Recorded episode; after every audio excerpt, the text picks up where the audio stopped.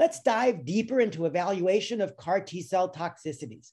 I've highlighted cytokine release syndrome, neurologic toxicity, which we now call immune effector cell associated neurologic syndrome or ICANS. We also see some prolonged cytopenias with about a third of patients having ongoing grade three or four cytopenias one month after CAR T cell treatment. Then we see on target B cell aplasia and hypogammaglobulinemia, a result of depleting CD19 positive B cells.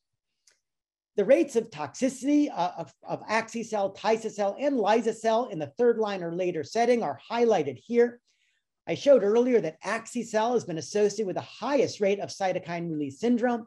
Patients with axi-cel had a 93% rate of cytokine release syndrome, which was severe in 13%. Compare that to lisocabtagene maraleucel, which used the same CRS grading scale. And in that study, the CRS rate was only 42%, with a, with a severe CRS rate of only 2%. So clearly lower any grade and severe CRS favoring liso-cel and tisa-cel over axi-cel. The likely explanation for that is primarily the co-stimulation domain, whereas the CD28 co-stimulation domain in axi-cel leads to a much more rapid and earlier peak expansion and then earlier um, um, drop-off in persistence, whereas liso-cel and tisa-cel use 4-1BB, which leads to a, a slower um, uh, but uh, ultimately prolonged persistence of CAR T cell therapy and a more blunted onset of CRS and neurologic toxicities. Neurologic toxicities were also seen in the majority of patients treated with axi-cel, with two thirds of patients having any grade of neurologic toxicities and severe in 28%. This is much lower with tisa-cel and liso-cel, which occurred at any grade neurologic toxicities at 21 and 30% respectively, with severe neurotoxicity in only 12 and 10% of patients treated with tisa-cel and liso-cel respectively.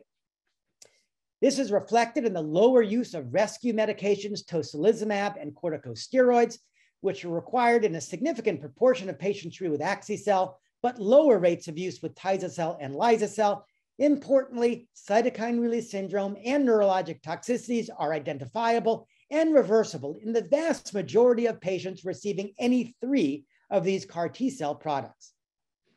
There are well-defined algorithms for the management of cytokine release syndrome.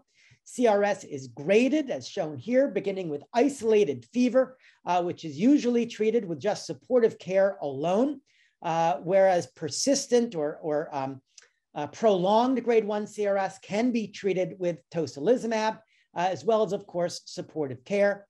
Grade 2 CRS uh, includes some hypotension, but not uh, hypotension requiring uh, anything more than IV fluid boluses.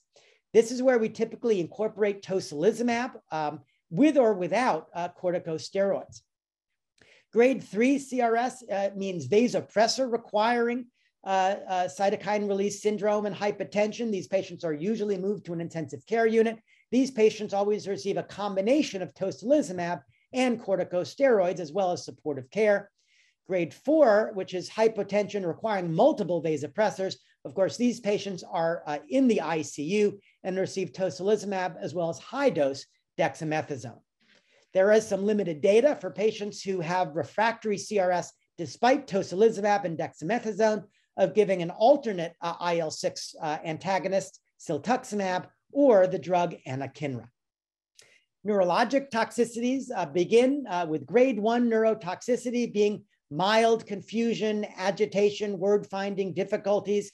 We typically involve neurology, think about other causes for, um, for altered mental status, uh, but treat with supportive care. Uh, grade two neurologic toxicity, this is where uh, patients are starting to have uh, difficulty with their uh, activities uh, of daily living. We would incorporate dexamethasone.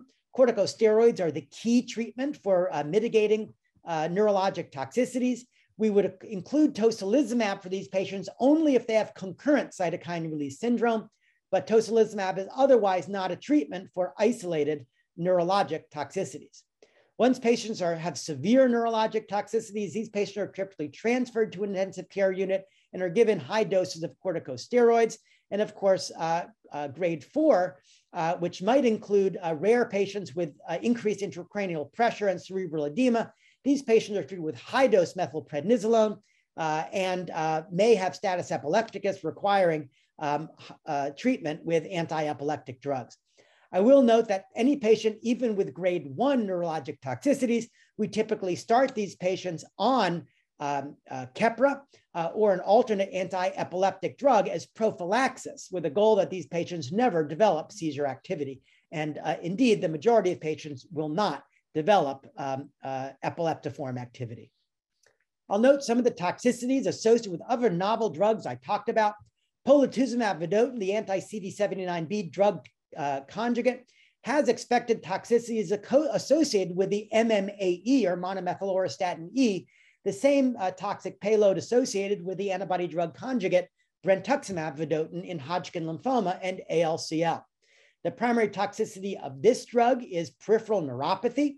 And so it's important to dose reduce this drug for any patient who's developing anything more uh, than mildly um, uh, limiting peripheral neuropathy. Anybody with functionally limiting peripheral neuropathy requires a dose reduction of polatuzumab.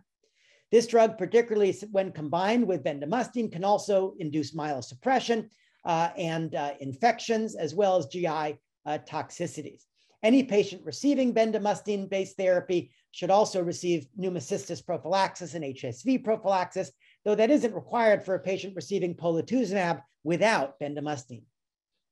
I mentioned with loncastuximab, the anti-CD19 PBD antibody drug conjugate, that unique toxicity associated with fluid retention and edema that requires the dexamethasone uh, pre-treatment starting the day before, day of, and then day after uh, each loncastuximab treatment, as well as the increase in LFTs and occasional rashes.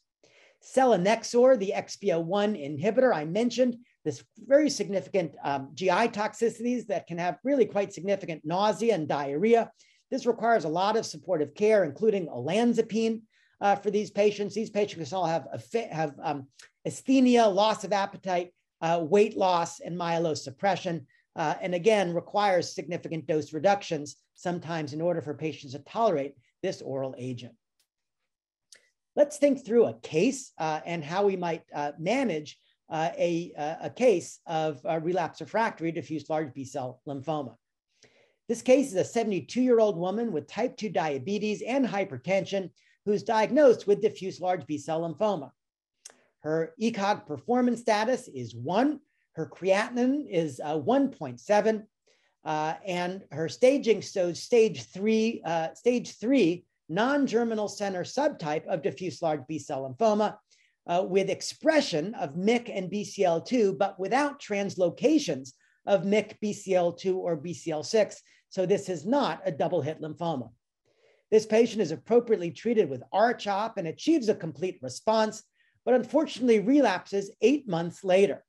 This patient now has disease involving the lymph nodes, spleen, and liver, uh, and this patient uh, is, uh, has an early relapse of DLBCL.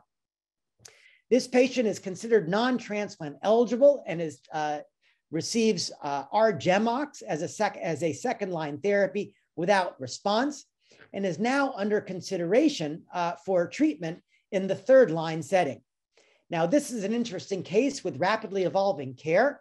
I would have said that at the time of early relapse in less than one year after R-CHOP, I would consider this patient a candidate for CAR T cells in the uh, second line setting, ideally with lisocabtagene maraleucel, given the patient's age and comorbidities, uh, that uh, product would likely be better tolerated than Axi-cel. But as of today, Axi-cel is the, is, is, is, is the FDA approved product uh, with liso-cel approval expected uh, in the future. And so I would still consider this patient a, a candidate for Axi-cel with very close attention to supportive care in the second line setting. Now, this patient received R-GemOx in the second line setting and is now progressing. I would now consider this a patient uh, for third line CAR T cells. And I'd say among the available products, I'd choose liso-cel or tisa-cel for this patient, again, given the lower risk of cytokine release syndrome and neurologic toxicities. If this patient was not, uh, did not have access to either liso-cel or tisa-cel, or relapsed after liso-cel or tisa-cel, I would consider alternate options, including uh, tafasitamab lenalidomide, uh, could be a very good option for this patient, or polatuzumab with rituximab with or without inclusion of bendamustine. So I'll summarize by saying that diffuse large B-cell lymphoma is a clinically and biologically heterogeneous disease, but is treated with curative intent in the vast majority of patients. We have a rapidly evolving landscape in the upfront and relapse refractory setting.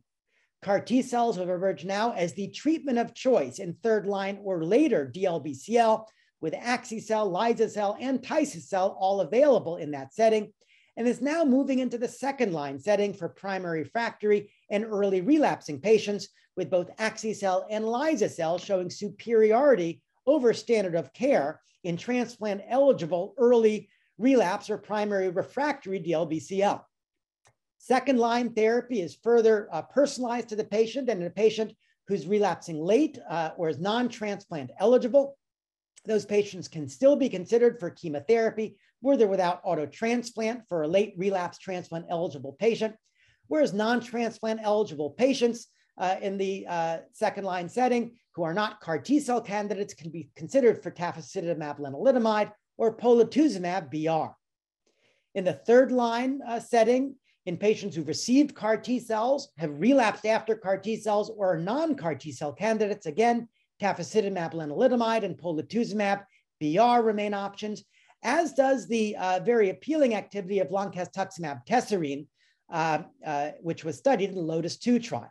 Selinexor is also uh, an option, but usually I would not use it uh, earlier than other available options due to the modest efficacy and associated toxicities.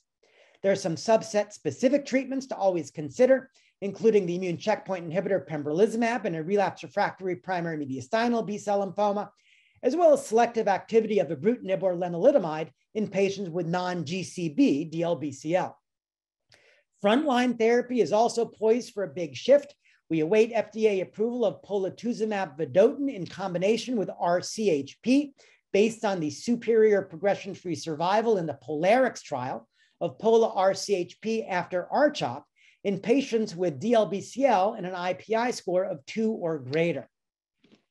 Bispecific anti-CD20 monoclonal antibodies, not yet FDA approved, but looking very exciting, both in relapse refractory indolent lymphomas as well as relapse refractory diffuse large B cell lymphomas, where they are likely to join our treatment armamentarium as an off the shelf immunotherapy option for our patients.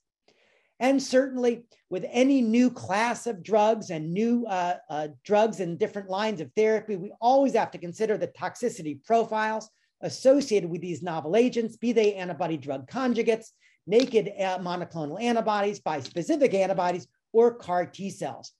Uh, but uh, by understanding the toxicity profile, we can be prepared to manage uh, these toxicities with supportive care, with toxicity specific regimens to reverse those associated toxicities and dose modifications as needed, and thus provide the optimal efficacy and safety of care to all of our patients with diffuse large B cell lymphoma.